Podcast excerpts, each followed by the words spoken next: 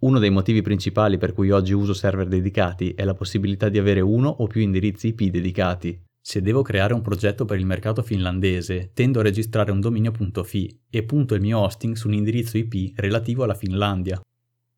Quando ancora lavoravo su hosting condivisi, purtroppo uno stesso IP veniva assegnato a più clienti e ciascun cliente aveva decine di siti.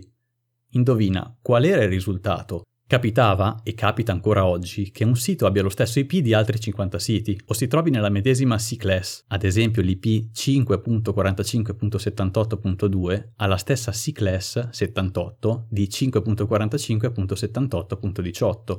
Spesso gli hosting, per risparmiare sui costi infrastrutturali, decidono di ospitare centinaia di clienti nel medesimo blocco di classe C, detto IP neighbor o vicinato, avendo anche 10.000 siti su indirizzi IP estremamente vicini.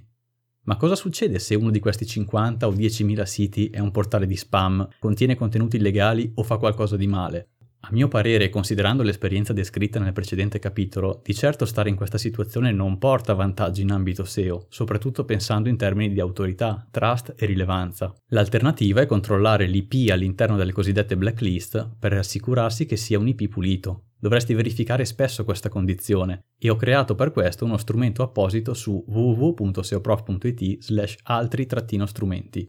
Questo non significa che tutti i siti sugli hosting condivisi siano penalizzati, ma a mio avviso è un rischio, anche solo potenziale, che un business serio non dovrebbe correre. Reverse proxy, ne vale la pena?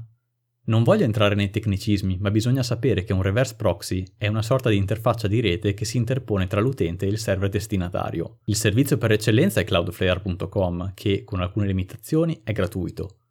Usando questo meccanismo, l'indirizzo IP del server destinatario non è direttamente visibile all'esterno e questo fornisce alcuni vantaggi. Sicurezza. L'interfaccia contiene già un firewall che blocca richieste malevole e mitiga attacchi di DOS, Distributed Denial of Service. Load balancing. Si può distribuire il carico di traffico verso più server interni per ottimizzare le performance. Caching. Il server intermedio si occupa di fornire immediatamente alcune risposte ricorrenti senza dover interpellare di continuo il server destinatario. Ma cosa vuol dire tutto questo in un discorso SEO? Sicuramente le performance sono agevolate e quindi anche la user experience viene migliorata, ma quale prezzo?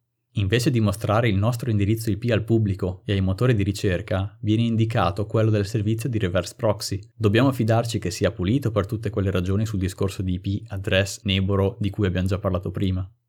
In questi anni ho testato questi servizi più volte e non ho mai avuto problemi riscontrabili.